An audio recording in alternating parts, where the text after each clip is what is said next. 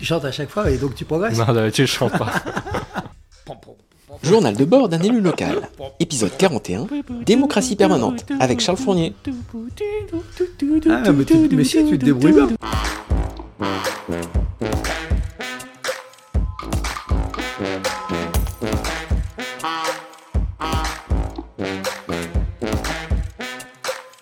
Bonjour Nicolas. Salut Gaël. Euh, Aujourd'hui, on reçoit encore Charles Fournier. Bonjour Charles. Bonjour. Euh, Charles, tu, tu as déjà fait un épisode avec nous où euh, on a pu parler un petit peu. Ouais, c'était très agréable. tu es vice-président de la région euh, Centre-Val de Loire.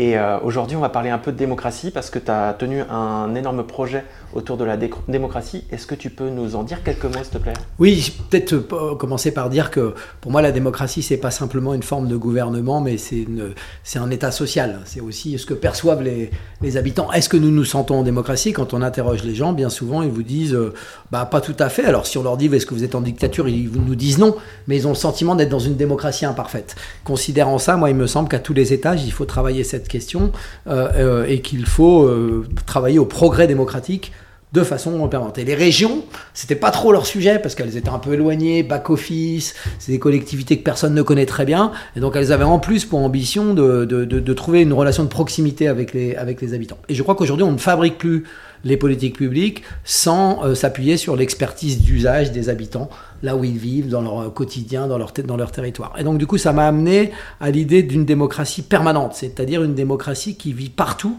et tout le temps, et euh, qui prend des distances d'ailleurs sur la démocratie participative, qui a été, qui a créé plus de déception euh, qu'elle n'a qu'elle a amené de satisfaction. Les gens ont eu Attends, rappelle-nous, la démocratie participative Oui. pour toi, c'est quoi? Bah, la démocratie participative, c'est quand, euh, à partir des années 2000, beaucoup de lois sont apparues. La loi euh, sur la démocratie de proximité, c'est le moment de Ségolène Royal et des débats participatifs, ce qui était assez drôle, parce qu'un débat qui ne le serait pas, je ne sais pas bien ce que c'est. Et, euh, et du coup, l'idée, c'était de dire, bah, pour améliorer les politiques publiques, il faut associer les habitants. Et puis, comme les habitants ont de moins en moins confiance dans les politiques, on a intérêt à le faire pour redorer nos, politiques. Mais en fait, ça a été fait sans vraiment vouloir changer le contrat social qu'il y a entre les habitants et les élus, sans changer le processus de décision, sans enlever du pouvoir. On a pensé que ce serait une réparation de la démocratie représentative abîmée, en tout cas sur laquelle il y avait beaucoup de doutes. Et donc, euh, euh, moi, ce que je crois, c'est que souvent, on a convoqué les gens à passer beaucoup de temps pour choisir la couleur du papier peint mais pas pour discuter du projet euh, sur lequel le papier peint euh, serait mis. Et qu'il y a eu beaucoup, beaucoup de déceptions là-dessus. Et euh, il me semble qu'il faut retravailler. C'est Pierre Rosanvallon qui emploie cette expression de démocratie permanente ou démocratie continue, à un sentiment permanent de participer à la vie, à la vie démocratique. Et pour faire ça, on a fait un truc inédit à l'échelle d'une région, c'est-à-dire qu'on a été posé la question de la démocratie aux habitants. On leur pose jamais cette question. Ordinaire, on pose la question qu'est-ce que vous voulez en matière de transport, qu'est-ce que vous voulez en matière d'alimentation? Là, on leur a dit mais comment on peut imaginer ensemble une démocratie qui fonctionne mieux? On est parti pendant un an en dans les territoires de la région. J'ai passé 32 journées intégrales. J'ai même été jusqu'à dormir chez les habitants. On a euh, utilisé des outils euh, euh, très variés, le jeu. On a utilisé une chaîne YouTube. On a utilisé, on a fait du vote dans l'espace public. Enfin bref, on a multiplié les formes. D'abord pour se donner des chances de rencontrer la diversité. Et il y a quelque chose que je dis souvent, c'est que malheureusement la démocratie, elle, est un peu euh, autour des TLM, les toujours les mêmes, Euh, et que bah, finalement, alors il faut faire avec ce- cela parce qu'ils sont concernés, mais elle n'est pas inclusive. Et donc tout l'enjeu, c'est de dire comment on dépasse ce cercle-là. Donc voilà, on a entrepris beaucoup de choses. J'ai pas le temps de tout raconter parce que c'était une année folle, mais on en a recueilli 500 propositions pour améliorer la démocratie.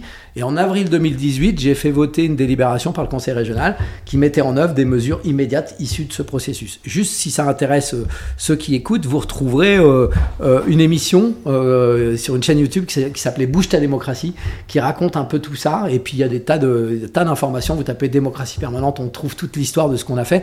Moi, ça m'a ça m'a pas transformé, mais ça m'a ça m'a ça m'a bousculé et puis ça m'a renforcé dans certains aspects, c'est-à-dire de dire que on ne fera pas, on ne changera pas le monde sans les gens. C'est ma phrase fétiche. On ne changera pas le monde sans les gens. Et aujourd'hui, il faut beaucoup le changer. Donc, on a besoin de repenser complètement les processus de décision pour qu'ils soient adaptés à la situation dans laquelle nous sommes aujourd'hui. Nico, est-ce que tu avais suivi à l'époque euh, ça? Alors pour être honnête, moi j'ai suivi de loin.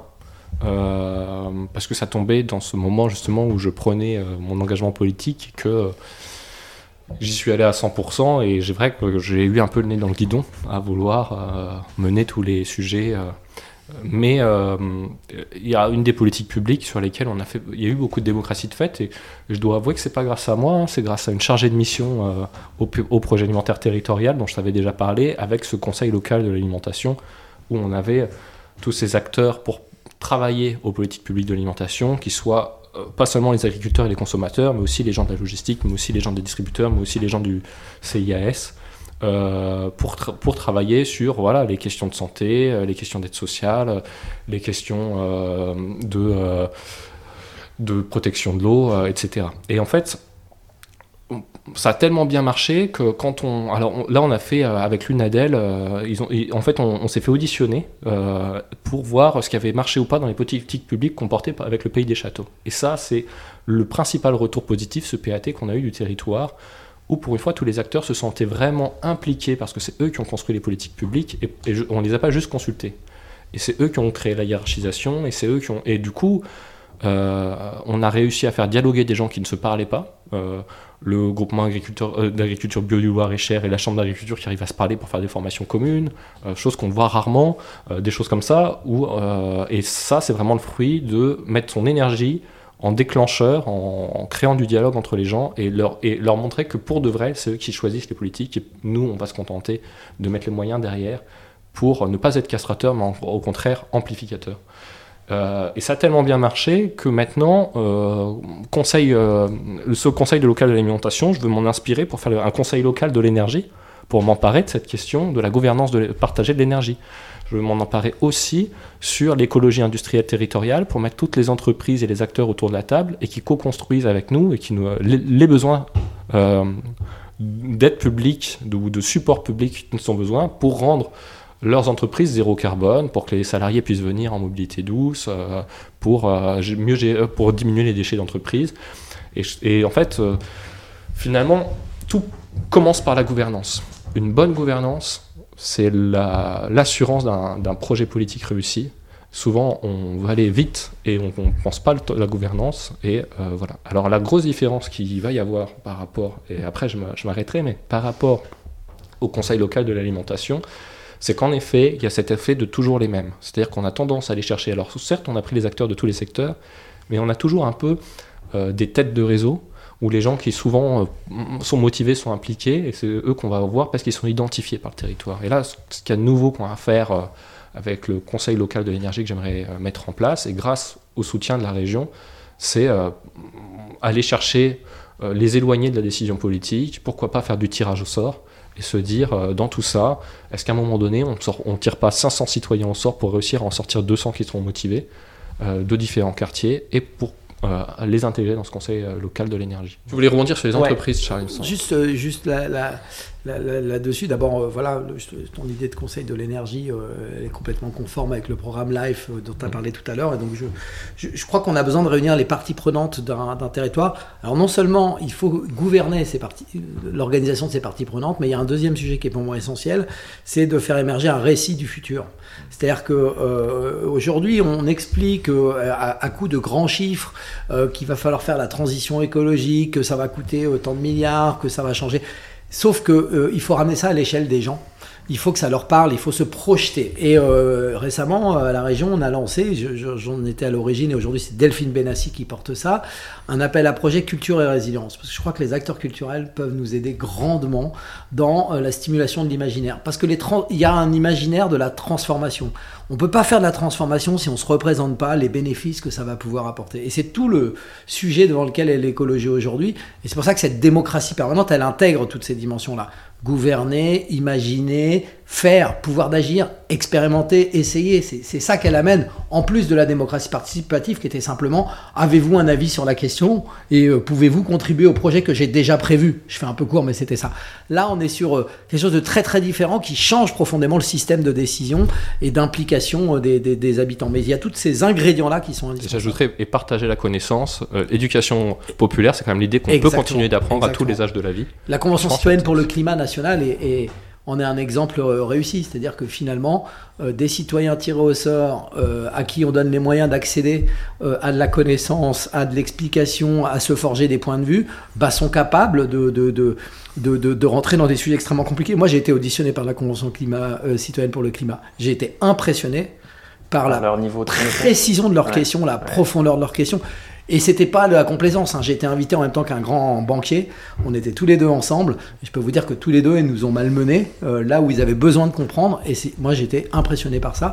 Et, et vraiment, c'était extrêmement intéressant. Ouais, C'était une très très belle initiative. euh, C'est clair. Et donc, on peut faire ça. Dommage. euh, Ben oui, oui, le résultat. Le non, mais parce que, pardon, je rajouterais dans démocratie Oui. permanente, il y a un sujet majeur, c'est le contrat. C'est- l'authenticité du contrat qu'on passe avec les gens.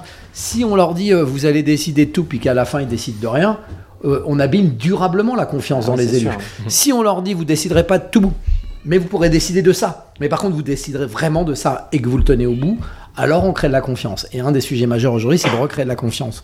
Donc c'est évidemment déterminant, et moi je crains que la Convention citoyenne, telle qu'elle s'est terminée, ait créé plus de doutes euh, et de défiance qu'elle n'a créé de confiance. C'est vrai que c'est dommage de rester sur les, euh, les résultats uniquement, alors qu'il y a eu Le process. ouais, le process et la discussion. C'est vrai. Euh, vrai que c'était quand même des choses qui étaient euh, passionnantes à suivre même euh, au jour le jour au niveau Et de après, m- même en grande partie décricoté, le résultat qui est la loi climat, eh ben, malgré tout, ça bouge des lignes. Bien sûr. Sur le zéro artificialisation nette Bien qu'il va falloir tenir, alors pas à la vitesse qu'ils avaient prévu, mais malgré tout, euh, avec une division par deux euh, des surfaces euh, tous les 10 ans, pour atteindre le zéro, ben, ça crée du débat hein, dans les... Voilà, donc pour dire, il en reste quelque chose. Ah non, c'est sûr. Bon, sûr. et ben, on va conclure sur cette euh, note positive. Et je vais aller ouvrir au chat parce que euh, voilà. Et on va C'est parler le- d'économie après. Et maintenant, on va parler un petit peu d'économie. Merci beaucoup, messieurs. Avec plaisir. À bientôt. À bientôt. Ciao.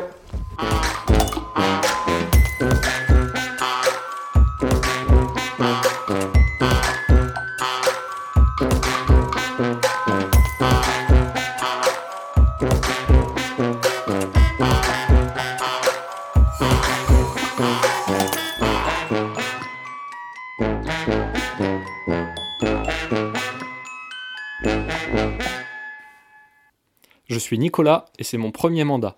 Par ce podcast, je veux faire un journal qui témoigne de ma vie politique au fur et à mesure que je l'explore.